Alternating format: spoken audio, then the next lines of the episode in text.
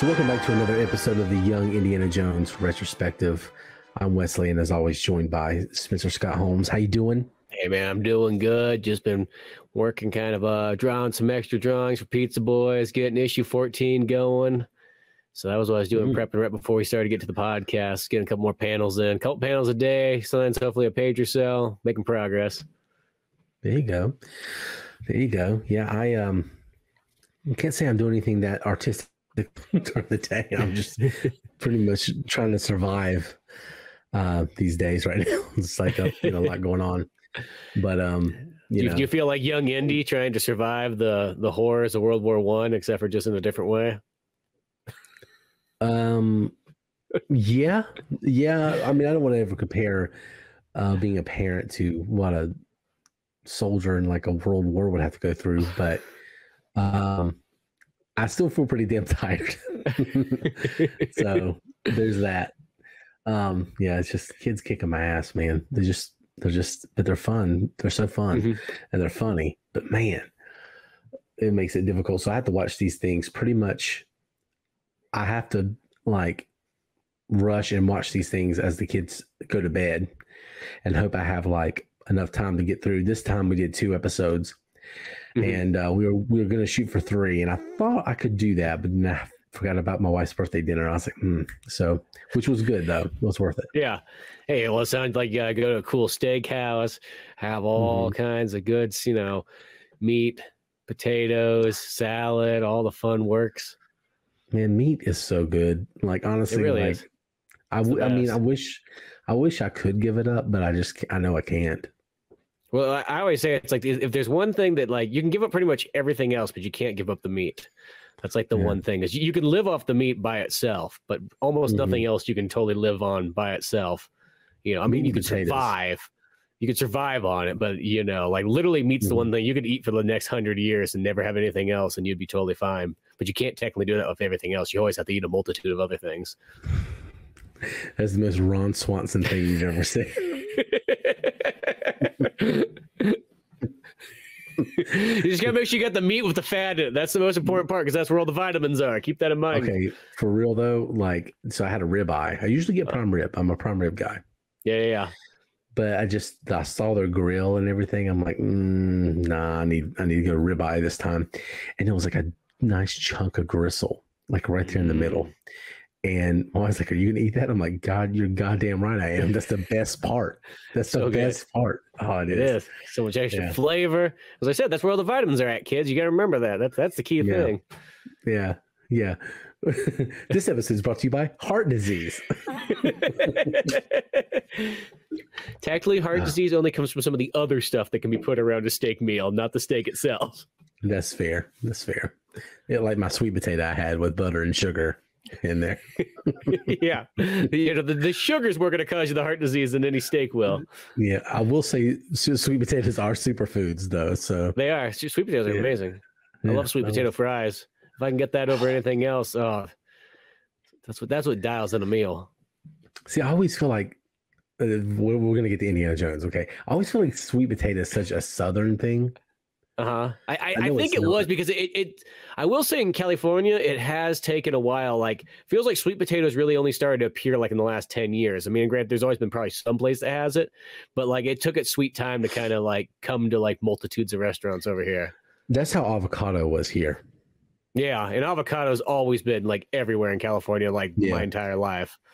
Yeah, avocado. Like, I mean, it was around when I was a kid. I mean, I mean, guacamole and stuff. We had it, but it just wasn't prevalent in the stores like it is now. hmm Um, so our us millennial hipsters can have our avocado toast and you know complain about the economy. No. Poor Um, avocado just gets thrown under the bus. That's, that's the first thing I Yes. thought whenever like like the avocado toast thing came out. I was like, oh, I guess avocado's getting thrown under the bus now. You know what I mean? Like it just Well, that's for California, they- they're practically just throwing them out because there's so many of them here. You Mhm. know what I mean? It's- I think it's the East Coast boomer thing because it's like, like they, they weren't around all the time. So it's like, oh, these high priced avocados, and these kids got to have, oh, it's a superfood, oh, whatever. you know, so I think it's that thing. I don't know, but It was like when I was in Tennessee and I found a California town out there. I mean, it wasn't technically called California town, but it's like, let's not kid anybody. This town was designed like it was came straight out of the Bay Area. it was hilarious. It even had like a sign on like Sierra Nevada beer, and it had this big old thing. It's like almost like imported, you know, like this is we brought this all the way from the west. Sierra Nevada. I feel like for a while there was actually a Sierra Nevada brewery in Asheville, North Carolina. See, that's kind of weird because that's far away from the, the Sierra Nevada mountains. Yeah, very. It's in the Appalachian Mountains. yeah, exactly. Um, so good segue here mm-hmm. Um, into uh, Indiana Jones. We are going to be talking about Indiana Jones tonight. um, so the Young Indiana Jones retrospective. We're doing episodes eight and nine. And um, real quick segue from North Carolina. I think I don't know if I've mentioned this in the show, or maybe I've mentioned this like five times. I've just forgotten. But the old Indy parts are filmed in North Carolina. Most of them. Mm-hmm. They're filmed in Wilmington, and um, I feel like I so many re- good things are filmed in Wilmington. Because isn't that where uh, Maximum Overdrive is filmed? Uh, Maximum Overdrive was filmed there, and Teenage Mutant Ninja Turtles was filmed there. Your favorite Mario movie of all time, yeah, it's filmed a Yeah. lot there. Um, well, what happened real quick? So I'll transition back. Screen Gems was big in Wilmington. They had a big studio. North Carolina is a nice place because it's not as nice as California in terms of filming because it's not as diverse, but you still have the mountains, you still have the ocean. The Piedmont area is kind of like an interesting mix of things. Uh, really, the only thing you don't have here is desert. Um, Mm-hmm. so um, you have a nice mix of stuff. And Wilmington had these big sound stages. We'll still have them. And um, it was really good. And then we had a governor come across uh, named Bev Perdue. and uh, this is not a political thing. I don't, I'm not leaning a certain way, but this lady in particular uh, was a giant dumb bitch. And so what she, what she did was completely ruined the uh, industry here. So it's like all of a sudden you saw her seeing like, oh, there's a new Pinewood Studios being opened in Georgia, and Walking Dead's in Georgia, and all these things that were supposed to be filmed here started filming in Georgia instead, and because of this tax credit. So, I mean, uh, it frustrates me to no end. This lady, what she did, but like. Let's just shit on the entire industry. I know it's really cool for the state and everything, but you know, whatever. It- well, that, So- that, that that's literally like what happened to my county. Is that uh, my county um, after like Back to the Future three and Bad Girls, they they're like, you know, what we're gonna do, we're gonna up the prices and we're gonna get everything we can out of Hollywood and so on like Yeah. that. They did that. No more movies have ever been shot here since 1994. that was it. Bad Girls was the end. That was it. No more. You know, we had Unforgiven. We had, you know, Back to the Future Part Three. We had High Noon. We had Petticoat Junction. There there was a handful. Most of them were like all westerns, unless uh, Yeah. Dirty Mary, Crazy Larry. That's like the only like modern movie, modern as in like 1972. But like I kid you not, when it, when they robbed the Save Mart, it's the same Save Mart I went to today. Doesn't look any different. This is so weird how they just screw things up, man. It just the Iron Man 3 was the last big one that was here. Uh huh. And that's when it started trickling down that way. So like if it not for that thing, all the things that were at Pinewood in Georgia would have been filmed in Wilmington. So Endgame, Infinity War, um, you know, whatever. And they still film here. It's still it's not completely dead. It's just not what it was going to be if they didn't raise the taxes and run everybody off. And then there was the whole bathroom thing, Hmm. which Just- you know, They're having a sewer was- issue, well, like like, like the Russian No. Olympic sewer issues. no, no, no. like was they built a bunch of hotels and just didn't finish like the plumbing and the electricity and I promise we're getting to Indiana Jones. No, there was this big thing called HB2, and it was basically look, I'm just gonna put it in layman's. This is really what happened. There was a it was about transgender stuff in bathrooms. And we don't want this uh, person going in our bathroom, blah, blah, blah. But here's the thing the law, as it was, uh-huh. was fine. It, it, it didn't really hurt anybody. But the Democrats were sneaky and really smart. And they were like, oh, well, we're going to. We had Pat McCrory was our governor at the time. He used to be the mayor of Charlotte. And they're like, we're Uh-huh. going to do this thing where we're going to introduce this bill saying that um, you know certain people can go in certain bathrooms, and it didn't change. The, the Republicans basically took the bait and took the trap. And so, if they would have just left it alone, and actually, the old law was actually better for everybody. But Mhm. then they, the Republicans took the bait and said, "Yeah, we're banning everybody going to these bathrooms and blah blah blah." And it's exactly No, what the no one Democrats can use the bathroom anymore. That's it. No bathrooms for anyone. You're gonna have to hold Yeah. it till you get home. Yeah, exactly. So it was like they the Republicans were so stupid. They did exactly what the Democrats wanted to do. They banned this thing, and it became this national thing. Bruce Springsteen's on. I'm not playing in North Carolina because they don't have their bathroom. Meanwhile, you're playing in you know fucking you know Egypt or whatever, where they're like beheading people or something. So it's like you know, right? like literally during the Bruce Springsteen concert, they come out like we're gonna behead this guy during like the intermission. yeah, it's like it's like we we believe in women's rights. We believe in really. You sanctimonious piece of shit. Anyway, I'm on my high horse tonight. I'm sorry, y'all. yeah. Like I'm, I'm like I'm just in a different mode, I guess. But whatever. But anyway, that that hurt the bathroom thing too. Like the All Star game had to move. We had it in Charlotte, and they're like, "Well, we we don't even know where to pee anymore, so we have to go somewhere else." That's so it was just stupid. The whole thing was just dumb. Anyway, That makes you feel better. I, I like to pee outside, so yeah, it's the, great. the, the way that uh, God intended. It's great. It's great unless you're like in near one of those streams where parasites can go up and like Oh yeah, you don't want one of those. That- no. But, Isn't that like in the in the rundown? What movie? One of the movies I remember they showcased that. I want to say it's literally the rundown, but I could be wrong. With The Rock and Seann William. I remember that movie. It sounds like a Seann William Scott gag. Yeah, it sounds like a It- it gag. I don't remember that, but it sounds right. Yeah, I, I almost want to say that's what it is, but I could be wrong.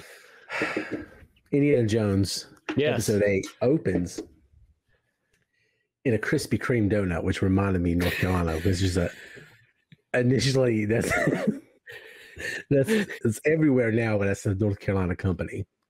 And it's really big here. So back in the early '90s, you probably didn't see many Krispy Kreme actual shops around, but they did here because Well, it's here. back in the day in Modesto, George Lucas Town, they used to have a Krispy Kreme donut factory place there, so you could like go and Mm. get donuts, watch all the donuts go down like the conveyor belts and all that good stuff. But uh, that sadly went away. Oh, God, almost probably 15 years ago by now. Krispy Kreme beats the shit out of Dunkin' Donuts. It's not even close. Oh gosh, yes. yeah. Anyway, so yeah, so uh, this one, Indiana Jones. Um, we begin with old Indy as always, and The in best this part. one, he yeah yeah the best part. This one, he assaults a child. he does. And so the best ones he goes in, there's this guy who's just in the donut shop. He's like, they just sucks. And then this like old lady's just trying to like hassle me, like, yo, whatever. You, I know you want Bavar- Bavarian cream filled donut, but you're getting a chocolate one. You know what? I gotta put up a lot of stuff. I'm gonna got any bear claws? Wait a minute, yeah. I'll go check. Sorry. Albuquerque. Yeah, we're here. Yeah. Anyway, go ahead. So it's okay. I feel I feel like I've got like a weird Al kind of thing going, just like got my Hawaiian shirts on and so on. Oh man. Anyway, but um so yeah so this guy i just love how it's a guy at like a donut shop. Like i mean I, we all know if, if you work at any kind of form of a restaurant you got to deal with like shitty people all the time. That's that's the given Mhm. you know? Yeah. but for some reason i don't know why like the donut shop seems like that's got to be on the lower tier of like i mean yeah yeah you're dealing with but what are you giving people? Coffee and donuts like all day long? Like you know what i mean? It's like gosh how, it was a simple request from the lady. She said, yeah I have I, I just don't want the chocolate ones, I want glazed ones. They're just throwing glazed donuts at you. They're everywhere. And yeah he's like, they're all the way in the back. No, they're not. No, they're not. They're everywhere around you. I know they are. Well, that doesn't even look like that big of a donut place. Like, you know what I mean? Like, it's probably all Yeah. right there in the front counter. Like, that, that's why I think it's like such a, it's a weird place to have this super argument. Yeah. So basically, the beginning of this one, so he insults the lady, calls her an old bat or whatever, and then Indiana Jones gets out his cane. Old Indy, by the way, 93 years old, and starts grabbing this kid and whatever. Old Yelling on about the war.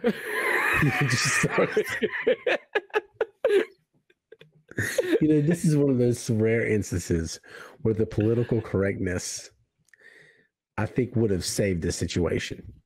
Because really, what happened here And I'm not making fun of anybody else's situation. I'm just saying this is what the writers did. They're like, you know, what'd be really funny in this show is if Indiana Jones had dementia. it's basically what they did. And they're like, oh, yeah. So he assaults a kid, but it's okay. It's funny because dementia. No. so today they would have been like, hey, maybe we don't give him dementia. Maybe that's like, you know. So I think it would actually serve the character well in this one case if they would just not done that. But yeah. Oh, Whatever. I just love how like also the, the, the, police come and they sign like this like dick 19 year old guy working here. You know, I mean they're like, hey, old man, you gotta stop hassling this kid. He's working a hard job here. He's serving us free donuts. So know what? We work for him. He's the man. I'm a World War One veteran. Shut up, bitch. World War One. Nobody cares about that after WW2. Literally, ask yourself how many movies have they made of World War One? Like five. How many have they made of World War Two? Like two hundred. World War One, Batman Begins. World War Two, Dark Knight Rises. I, or just the Dark Knight. Sorry. Oh yeah, Dark, yeah, yeah Dark Knight Rises. No, no, not that one. That's World War Three. Dark Knight Rises, Vietnam. Yeah. I just picture Batman in a helicopter with like uh, Creedence playing. Well, shit, that, that almost can be now because they got the Watchmen all fused with DC at some point, so they have the old yeah. Vietnam scenes in that one. but I just I just love how like the police literally just they, they take Indy in and they throw him in the slammer, which I think that's that comes in the second part. But yeah, you know, like there just could have been some like dialogue, like, "Hey, why did you hit the kid? He's a punk bitch. Oh, he kind of is. Yeah. Well, just don't do it again. Okay. Can that lady get her donuts? Yeah. That's that's all need to happen. But it's either that or Indy should have full on jumped across the counter and full on assaulted this guy. Like gave us a real reason for him to be thrown in jail. but this also this is the first time, real quick, you always the joke you always making is true.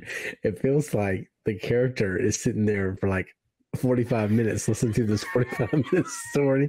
But in this case, he's got his ass pinned down on the counter.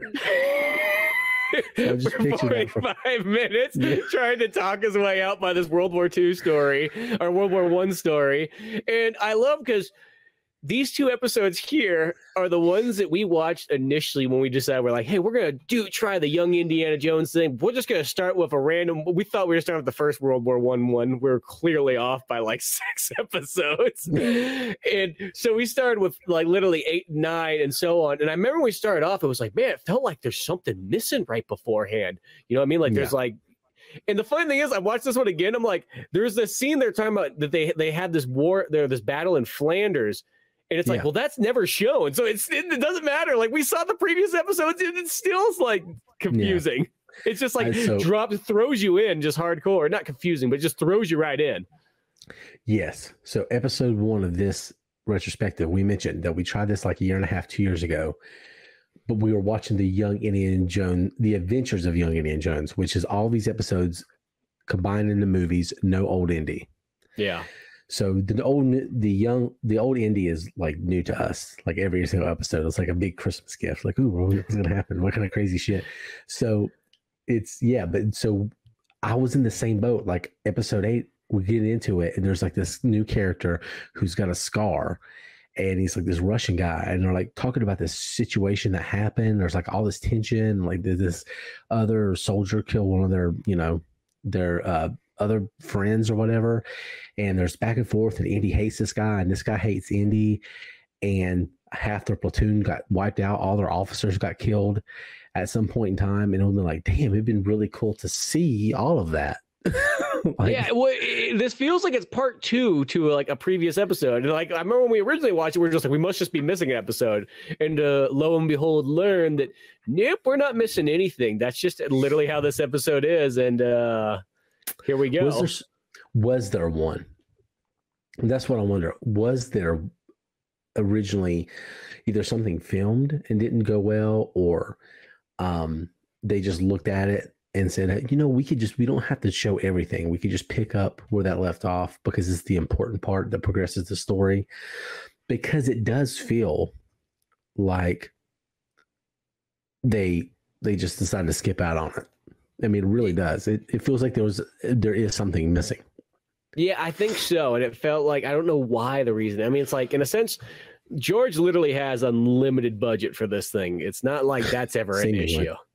Yeah, yeah, like he, he literally can do whatever he wants. So I, the only thing I can imagine is that they went off and they shot some stuff. Maybe it wasn't supposed to be like the longest. Maybe it was just supposed to be a little bit. And then he's just he just did, maybe didn't like it and just said, you know what? I think I can do it where it's one of those stories that just you're thrown into it and you it's already rolling along and you're yeah. you, you figure the details out as it goes along. But there is some dialogue in there when um he gets his new like uh real quick. So basically the Indy's with the Belgian army again. Their platoon gets decimated, absolutely decimated. All the officers are gone. Somehow Indy's in charge. And they're meeting up with they're now with the French. And um there's this new guy that's kind of like younger guy that's like kind of, you know, straighten everything out. And when he's talking to his like uh, superior and they're planning on this thing out and what to do with these, you know, Belgian guys that they have, they're um he says something they, they explain the situation a little bit. They talk about how like, oh, he said all the officers were killed. Yeah, everybody was killed. So it seems like they're trying to like have some dialogue to some exposition to kind of, you know, straighten all this out, but it still feels like there's yeah, there's something missing. But it's not it's not bad at all. No.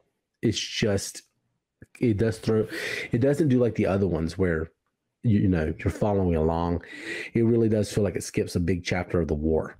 So I don't know. Yeah, as I said, it, it, feels like it's kind of a part two. Not that you can't figure out what's going on, and they do fill in things, but um, yeah, it's kind of weird because then it kind of just goes into like some great battle scenes, good action, and all that kind of stuff throughout it. You know, they it, it's definitely a good showcase of uh, a lot of the special effects and so on. Eight, it, it got a little. So this is one my this is probably my least favorite episode so far. More than even some of the kid ones. Uh, this definitely this is my least favorite adult. I mean, uh, older Indy, like yeah, eighteen year old. Yeah, the kid ones, you know. Um, we're gonna pause for a second. I don't know why my screen got my camera got blurry all of a sudden. Oh, out of focus there. Yeah. Well, it looked like it actually got foggy. Maybe maybe try to focus on that dot. Maybe it could. Yeah. I don't know what's going on. Does it look blurry to you? It looks like it's yeah, like it's it's not bad blurry, but just a little bit like soft. you're you're like soft focus, like you're like a female actress in the 1920s. Yeah. okay. well, sorry, y'all. We paused for a second. I have this uh, weird starlit glow thing happening. uh, this blurriness, and I'll just address it later on. It's not important, but it just happened out of nowhere. Yeah, I just, I just told Wes they just look like you know an, actress in like the 1920s with that soft focus going on. Yeah, I definitely having some camera issues tonight. This, yeah, it's a thing. But um, it's okay. Yeah, so you know, episode eight. It look we've talked before the as you just mentioned too the budget for this show is insane. The war scenes, not just how good they are when they show them and how like expansive they are, but how many of them there are. Like it just goes on. And that was my only com- real complaint with this episode. It just felt like it could have been consolidated in a few areas because it was just it was really getting drawn out with the war stuff. Mm-hmm. Like it was hard for me to follow what was going on because it was just you know get a break, boom, we're back in action, and now now there's flamethrowers, and then and then now we're doing grenades, and now there's, but it was still really really good. But it was um definitely it was exhausting.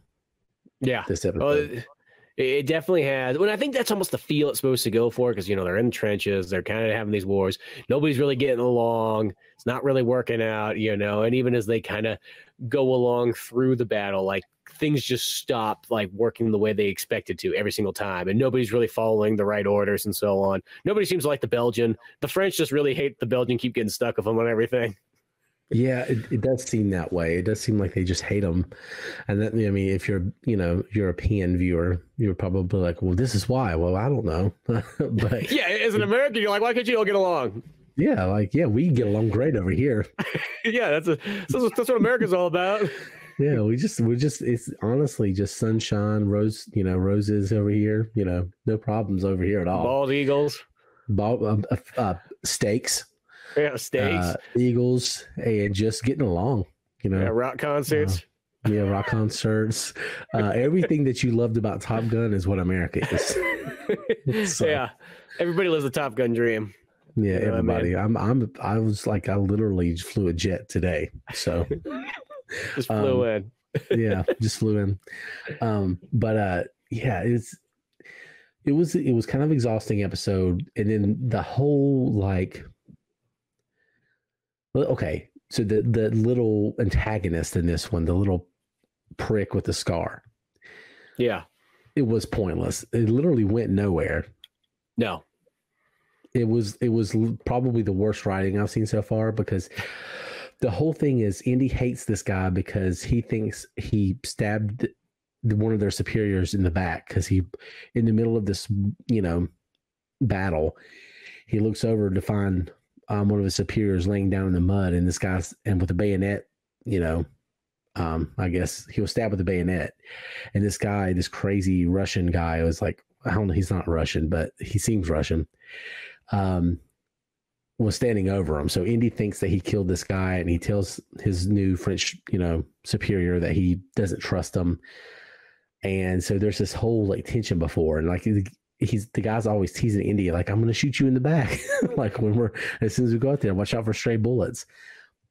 So you think that's what's going on, and then at the end of it, he's like, "Hey, you didn't really kill that guy, did you?" He goes, "No, I didn't." And then he gets, then he dies. yeah, That that's was- it. And that's, it. Yeah. And then I- Indy's hauled off to you know prison camp for the next one, and we don't know what happens to Remy. Like he just he's out of the picture for the while. So like, Yeah. I- I'm assuming he'll come back in something else, but he doesn't go to the he doesn't go to the prison camp. No. Um, they do get a, a two days leave in the middle of it, which is the part I. That's when it really Oh triggered me. yeah, I forgot, I forgot about that because because I watched this one like a week and a or two weeks or whatever the heck it was a week ago. So there's a couple of those details. I forgot they have that one where they they challenge the British to like um, a tennis match. Yeah, You know, and- streets. Yeah, and then they're like, you know what? Let, let's let's make the you know, we're not just a round of beers. You got to pay for beers all night. And like, well, that's no one's gonna have funds for that. Let's be honest. Yeah, this is like the beer's flow, flow, flowing free for all the troops anyway. Let's just be real. It's um, yeah. So like, there's all this carnage and chaos and just crazy war scenes. And they're like, okay, let's take a break. So then they go. I didn't really say where they go. Um, but they're like in this little village and um, they're playing tennis. And Remy just shows up in the window with a couple hookers at one point. he's just out there. He's just got like his wife beater on, everything, looking out the window, and just like, hey, what's going on? Oh, I, I, and I was he's- thinking, I think he he had no shirt on. Yeah, yeah, I think that's all he had. Yeah, it's like the It was, character- it's so casual how how he just is like he's just after all these women. yeah, like he but he got married in like the second or third episode. Like Yeah, I remember he's like, We Oh, never seen Indy, them ever is- again. yeah, well, yeah. And he like they just- adopted children or something like that too. He, like he got married and like it literally came with like a pack. yeah, because his whole ploy was okay. I'm going to get the um uniform, and then women will be like, "Oh, I feel bad for you," and then then they'll marry me because you know, They'll feel bad for you because you're you're middle aged and overweight, and for some Yeah. reason hanging out with a teenager, yeah, yeah. underage teenager. The the Remy thing was so poorly cast. It was just so poorly cast. It's just such a straight. You'd think there would just be a guy who would be maybe just like young, like Indiana Jones, but just maybe slightly older, like he's 19 instead of being like Indy's like you know at what 16 or 17. Like Mhm. just one of those ones, like just just slightly older, so it was kind of like, hey, here's a guy who has a little bit more experience than me, and I can kind of follow along.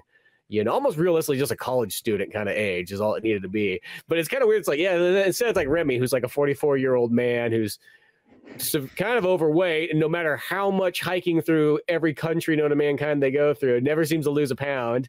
You know, he gets married, adopts some random kids, then is always found with hookers and so on like that. But it's very casual how he's with them. It's never like it's never played off like, oh man, he's got some problems. It's no, it's just like, oh, it's, that's just Remy having a good time. Like, you know, he he's like the everybody else is out doing athletic stuff like playing tennis. Remy finds a way to get away from that real quick. Drinks a beer, goes up, gets a couple women. Yeah, it's like yeah, you, what you what you needed in this was the streetwise European. The Indy kind of looks down on first because Indy's you know book smart. You know he's well read, he's well traveled, and whatever, and he's you know he could be without the right influence kind of stuck up he could be um you know he's had a charmed life yeah. so you needed like this guy like okay Indy looks down on this guy at first, but this guy teaches him his street smarts. This guy teaches him how to, you know, uh, look out for a brawl and be ready for, you know, shit to go down and, you know, be prepared for just, you know, life you know. Yeah, he, uh, he, know. he, needs the blue collar street guys really like I think just to kind of mesh with his prep school like upbringing. Yeah. And I mean, granted he was thrown into like, you know, adventures at a young age, but still it would be nice to have that kind of character like and so Remy is like a huge missed opportunity, I feel like, because mm-hmm. uh, I don't know. I, I feel like I, we're I'm complaining about little things, but the show's still damn good. I mean, so I'm still having so much fun with it. But I just there's certain characters you're like, what what's our purpose here? Yeah, you know. It, well, Remy's just it's just he's just a weird choice of a character. It's not that he's the most god awful or anything like that, but he's just it's a weird choice. I think that's more what it is. Did we already say he's Jar Jar or now we, we probably said something similar that he kind of fits in because George loves those type of characters. You know, all those characters come from the Hidden Fortress. It really all started to click when I saw that movie. I'm like, yeah, th- th- th- this is like the influence of you know George Lucas's life to always have the kind of the comic relief character thrown in there or the goofy sidekick. Except he's not funny. He's like Andre the Giant, except nobody likes him. No, God, if it was Andre the Giant, that would be amazing. Actually, should have been Andre the Giant. Yeah, or like I, it would be really cool, honestly. Like if I if I was in charge of casting this, early 90s, I could have anybody I wanted. That's Chris Farley. yeah, oh my god, that almost so I could almost just see it because that would just add the comic like you know charm to it. It would be this. It could be the same character realistically, have him do the exact same things he does, but just give it Chris Farley humor. Yeah, because we Chris Farley's actually funny.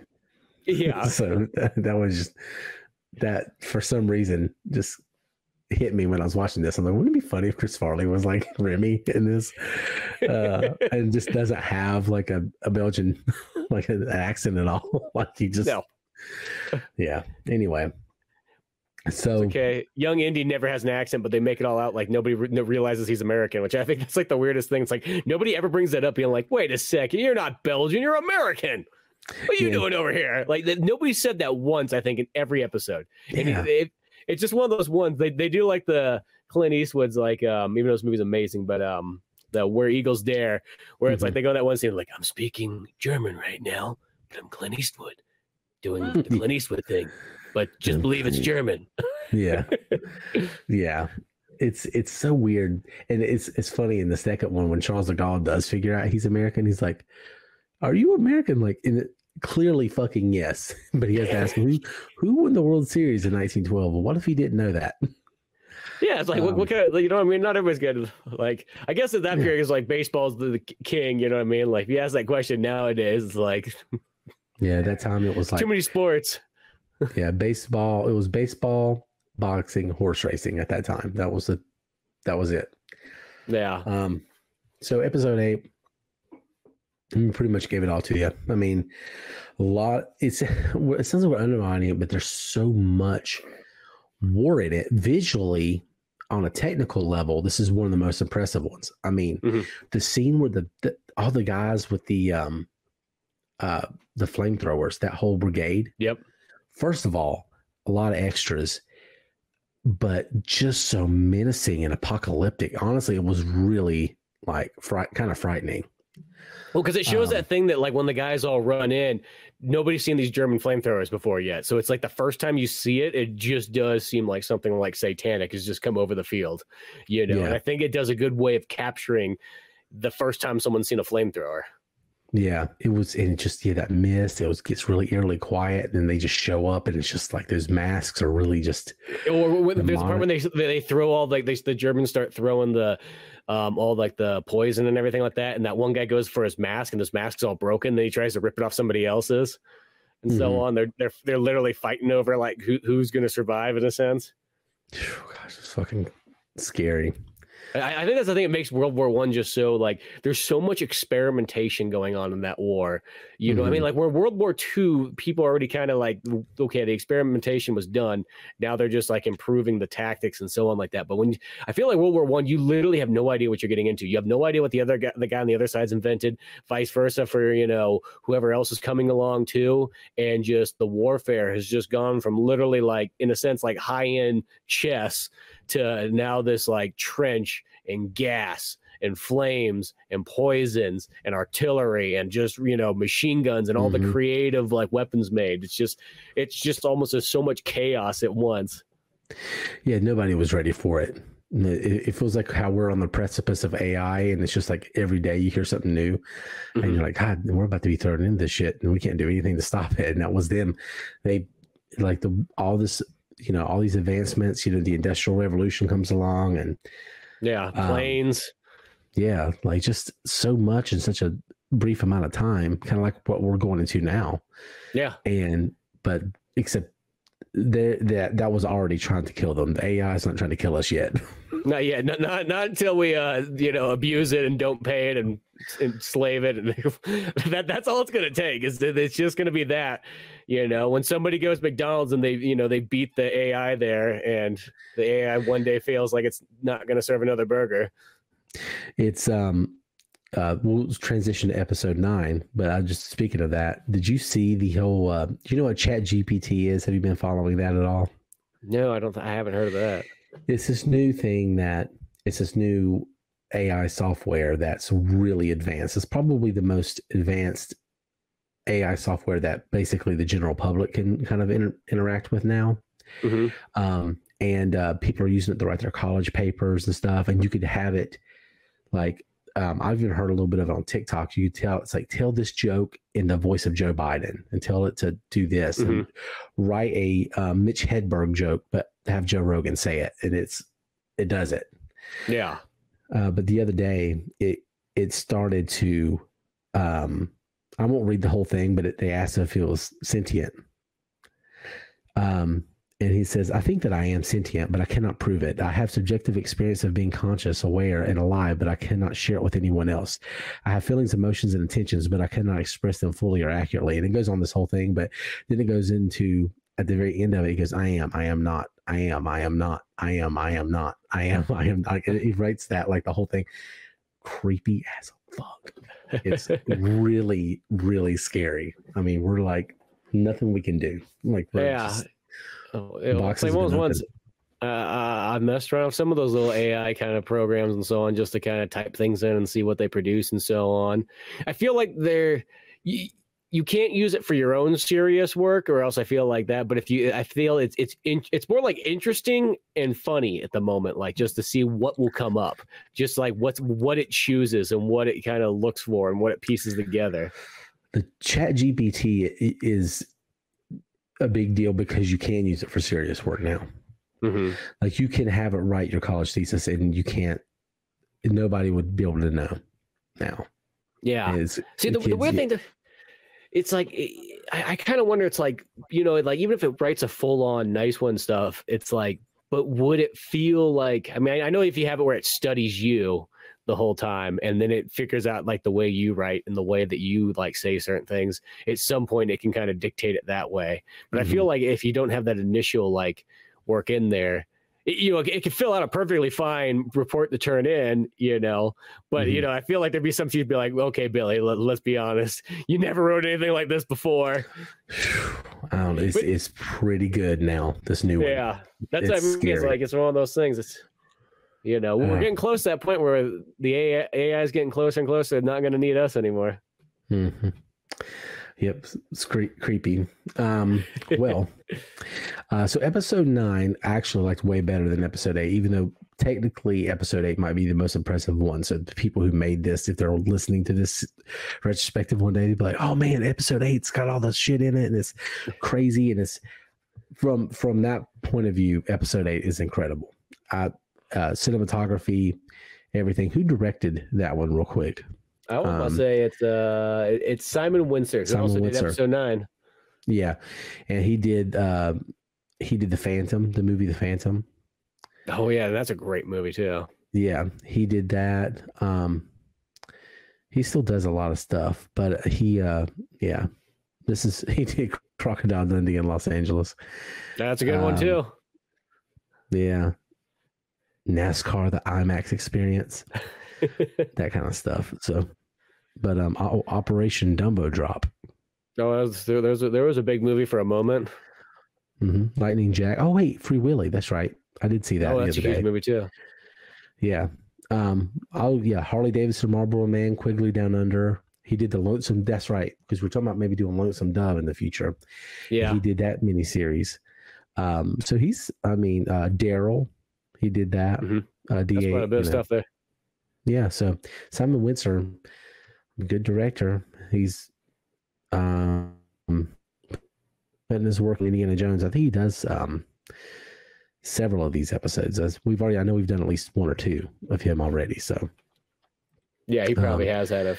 Well, he did number six, and well, that's so uh, the one so far. But then it looks like he's got a bunch more or a few more coming up too. Mm-hmm. Well, he does episode nine as well, or season two, episode three. He does this one as well. So he's both um, both of these episodes. Um, we still got Jason. By the way, Jason Flemyng, who was uh, Doctor Who at one point, done a lot of other stuff. Um, he's in here.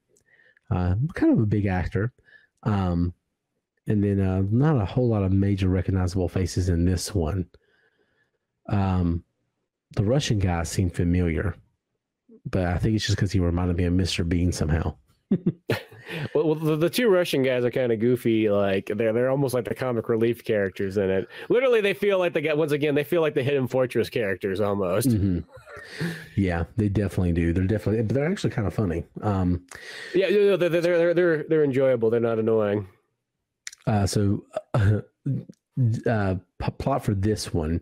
Old man indy is arrested for assaulting a young man and thrown into a crowded jail. He immediately starts plotting his escape just like he did in 1960 when he was captured by the germans in, in somme.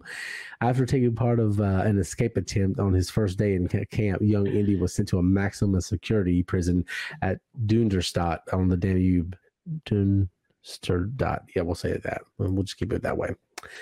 Um so yeah old indy I love that. I love the he gets thrown in jail, and there's a bunch of other just you know like run of the mill like criminals, you know like bikers and gangster looking guys and con men, and you know so and he's just like, I'm gonna be busting out of here. You wait, guys, in one hour, and believe me, I got an hour to tell you a story of breaking out of prison for all you who don't believe it's possible.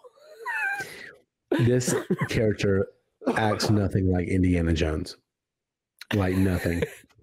Like it's not even it's old Indy in the show is not Indiana Jones. like I, am it, it's probably like Indy had like a stroke at some point and then just completely had a personality shift. and then he because... got he he she somehow broke out of like you know like the mental institution or whatever he was in, and then he's been wandering the streets like this and telling stories of people who got 45 minutes to kill. You throw old Indy into a prison cell with these, you know, vagrants. And he's just gonna kind of look around, you know, kind of just examine the room, see what's going on, kind of go over to himself and just, you know, if he's gonna escape, he's not gonna get everybody involved. He's just gonna escape. Yeah. That's just what, you know, that's the Indiana Jones thing. This guy, he walks in like, What is this outfit? What are y'all doing? Let me tell you a fucking story. but at least at least they're sticking to their guns and saying, you know, they admit that other characters do not care about his stories and they're annoyed by it as well. So at least there's well, that. it really reminds me like when this episode ends and the police officers or like the um the jail officers kind of come by they're almost like okay this guy's been telling this story of how to break out of jail for the last 45 minutes we're just gonna get him out of here because god we don't want him giving him any ideas he yeah. might be a crazy old man but jesus christ how long is he gonna go on about breaking out of jail in 1916 this is the other thing about mm-hmm. this. So he walks into that jail cell. Amelia's like, "We're gonna just break out," but that's what happens in every other prison he goes to in this episode in Germany. Like he walks, they they drop him off in that one, the first prison camp, and they walks into a room like, "Oh yeah, we're gonna break out." Just thought I'd let you know real quick. like it's like. Yeah, that's what I love because it's like literally like the first this episode right here. It's almost like two. This is almost could be two episodes because it's like it's mm-hmm. like two parts. But I think that's what makes it flow really nice. Mm-hmm. Is that um the first part's literally just like the quick version of like the Great Escape. That's like the best way to sort of explain it. Mm-hmm. Is like he goes in, he's in like one of those prison camps it looks like it was set up like like three weeks ago like somebody just mowed down a field of trees put up a couple wooden shacks and so on and put some americans and french and everybody else in here and well, I guess no Americans, but I'm like, if it's Great Escape, it's like that. And he comes in, and they're just like, you know, like literally, this guy's brand new. He's a Belgian guy. That's got to be confusing because like we all, somebody should realize that this guy's not Belgian whatsoever, and he's totally American. But like, you know, already he's there like less than six hours and he's in like you know i'll help you guys dig the last bit of uh you know dirt or whatever like like yeah right when these guys share this tunnel they've been working on for the last like six months with this guy yeah, like you know, what do they said something about explosives, but I don't remember any explosives happening. Um, remember when they talking about like doing something? Oh. I'll do it. Um, it but was yeah, distraction or something. I can't remember exactly. Yeah. So at the end of episode eight, when Indy talks to the crazy antagonist and he's like, "Ah, oh, yeah, you, hey, you didn't kill that guy," and he's like, "No, I didn't," and then that guy gets shot. Well, then then Indy's captured. So now he's taking to the first prison camp. And real quick, so Simon Wincer directs this episode. Now I know this is you know hindsight's 2020 but maybe have the guy who directed you know shawshank redemption and green mile two of the best movies i've ever seen both in a prison. Maybe he does the prison episode. Simon wincer doesn't. Like i mean if, if, sure if they could go back in time maybe you get the shawshank guy to do the prison escape episode but whatever. Um but uh yeah it's uh it's it really is odd how just nonchalant they are about it. Yeah. Oh, by the way, we're going we're definitely going to escape, guys. like, are they listening? Who who fucking cares? yeah, it's just like it's like Indy is not staying or he is not spending any time in prison. Like he's ready to get out of here as fast as possible. Mm-hmm. You got this one guy there. It's like kind of pushing the limits of the guards, and like they. The other thing I don't understand is why can't they just kill these guys at a moment's notice?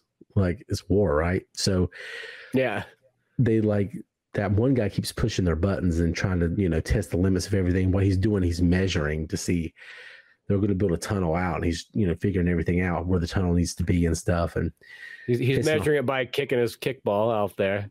Yeah. His homemade kickball. Yeah. And these Germans, uh, like, obviously really hate this guy. And they're like, oh, if you don't stop, we're going to, you know, say mean things to you again. like we can't just like it seems like in the real world war they would just already just killed this guy, but well, it's literally the same way that I feel about the Great Escape movie. And not don't get me wrong, I like that movie a lot. But like that Great Escape movie just feels like all these guys are like in a giant like German like you know summer camp. Like that's what it mm. feels like. It's like they can't go home because their parents signed them up for this, and but they got to follow the rules and all this stuff. But since they're Americans and they're widely, they're they're gonna break out no matter what. But like it really feels like if you just would have waited waited this out for like six months or whatever, like we're just mm-hmm. going to send you home anyways. Though, yeah. granted, I did learn later, history wise, the whole reason why that they made such a big deal of escaping out of that for the Great Escape, though, was distract the Germans so much to take away forces from being at Normandy. So it actually has a lot more bigger thing. But I, mm. I felt like I never mentioned that in the movie. I remember reading that like somewhere else history wise about that. But you know, at the end of the day, you're like, you're like, realistically, the, like the Germans, like, yeah, as I said, they just they just feel like scout leaders almost. yeah, you know what I mean? They're, they're not really like like especially like even in this camp here too. Like the same thing is like it doesn't really seem like it's that bad. You know, I mean, like God, you got food. It yeah. looks like you're out camping practically. what's what's funny too is you're watching it for the first time is that and this makes actually makes sense later when you get to the second prison but when indy old indy's being thrown in that first jail he's like i've scraped out some of the craziest prisons you've ever seen. I've been in a german prison. Those things are really crazy. They get to that first one i'm like this is like barbed wire dude. Like it's like, like yeah they put is that's what i mean? It has that look of like okay we, we built this you know just a couple months ago and uh put some barbed wire up uh, we put two two rows of barbed wire put some wooden shacks up you know a mess hall uh, a mm-hmm. couple towers you know. Uh-huh. yeah. Yeah. So they're building they're digging a tunnel and these and they almost get caught midway through. The germans come in there and very poorly inspect the whole place. As a matter of fact you could just see over indiana jones shoulder just a giant pile of dirt that they put in the shower area. Like very plainly. yeah. But the, but the way that they protect is, you know, you put a couple naked guys in there, that that'll keep them out. Yeah, yeah. Those German Germans officers aren't, aren't going to get near that. No, no. Leave your wiener schnitzel over there.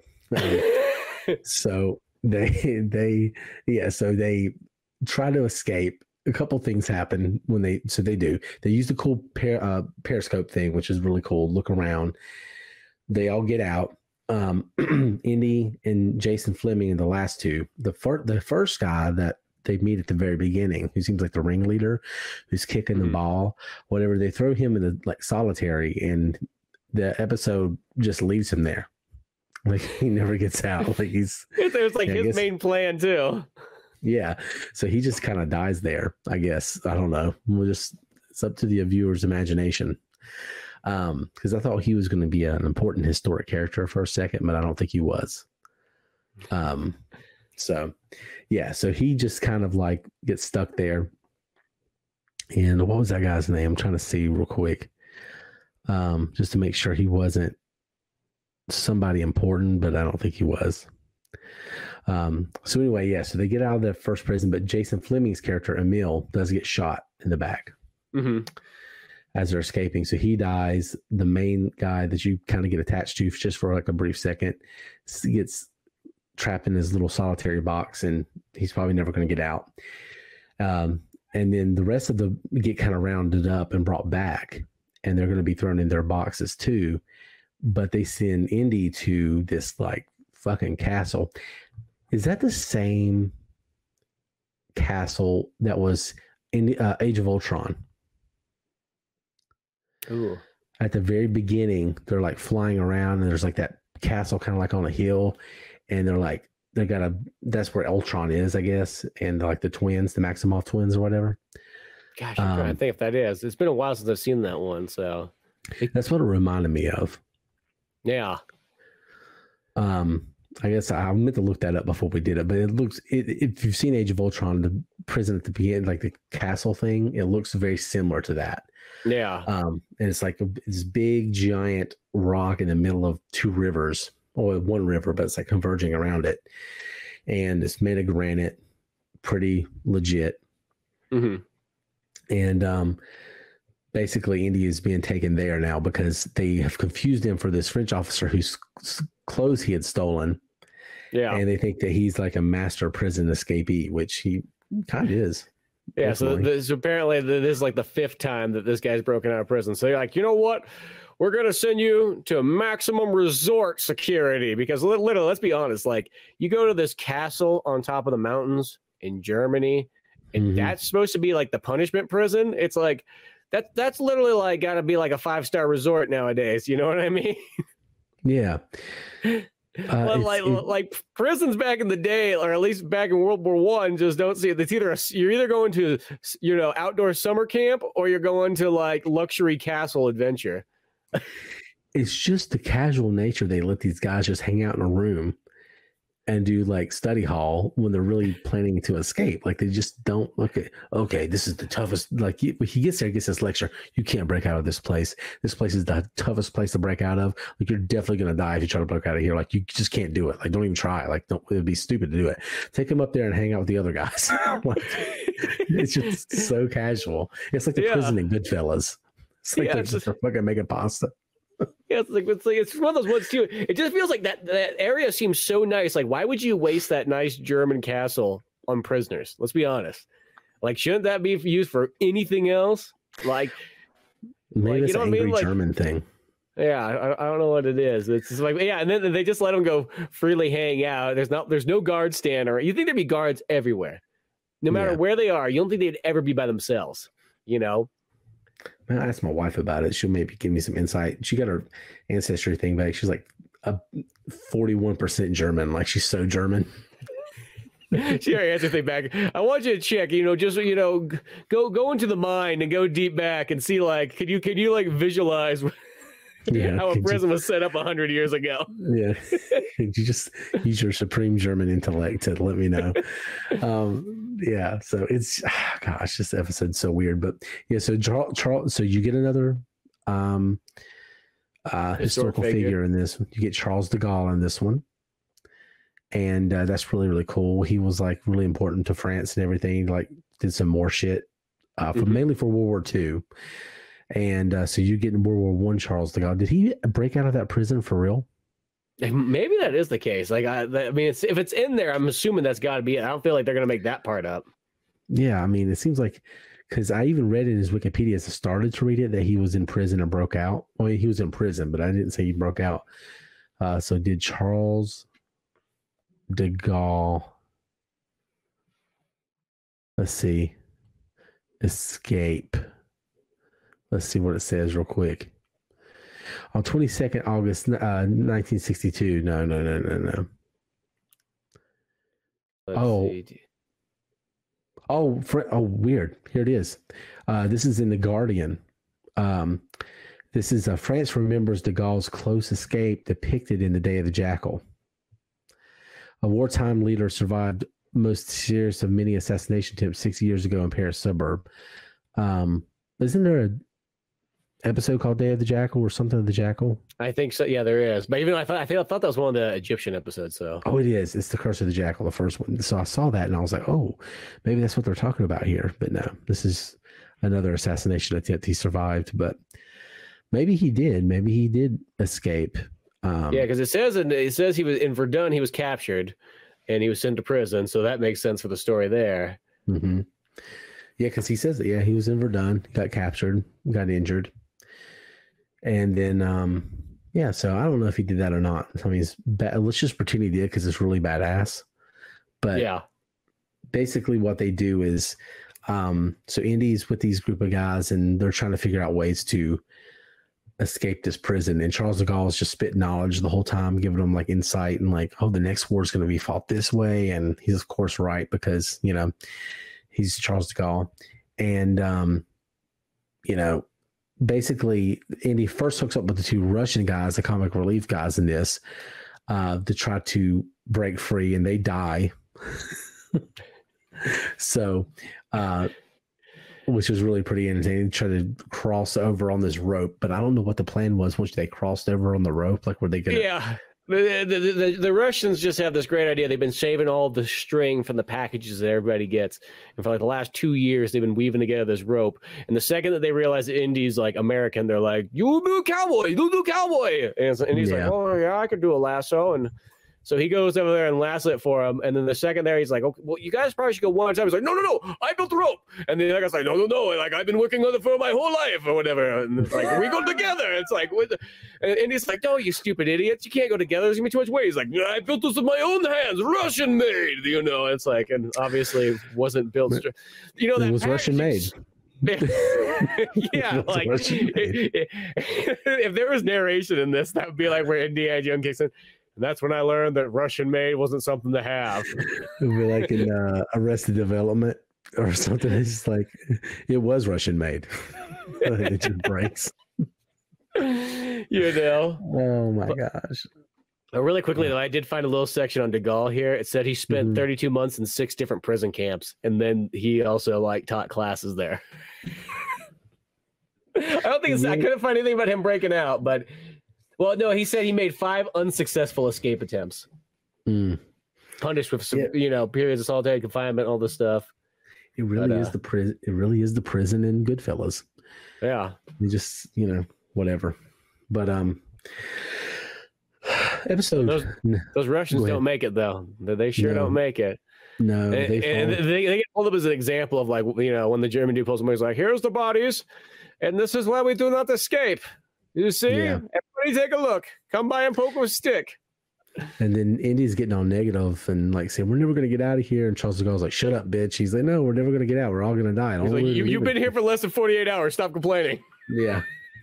he says the only way we're leaving here is in coffins, and so they get the bright idea to escape in coffins. Which I will say, um, they formulate this plan. They take the two Russian guys out of their coffins. They jump in there, which I'm kind of claustrophobic, so fuck that. I'll just stay in prison. Yeah, like fuck that.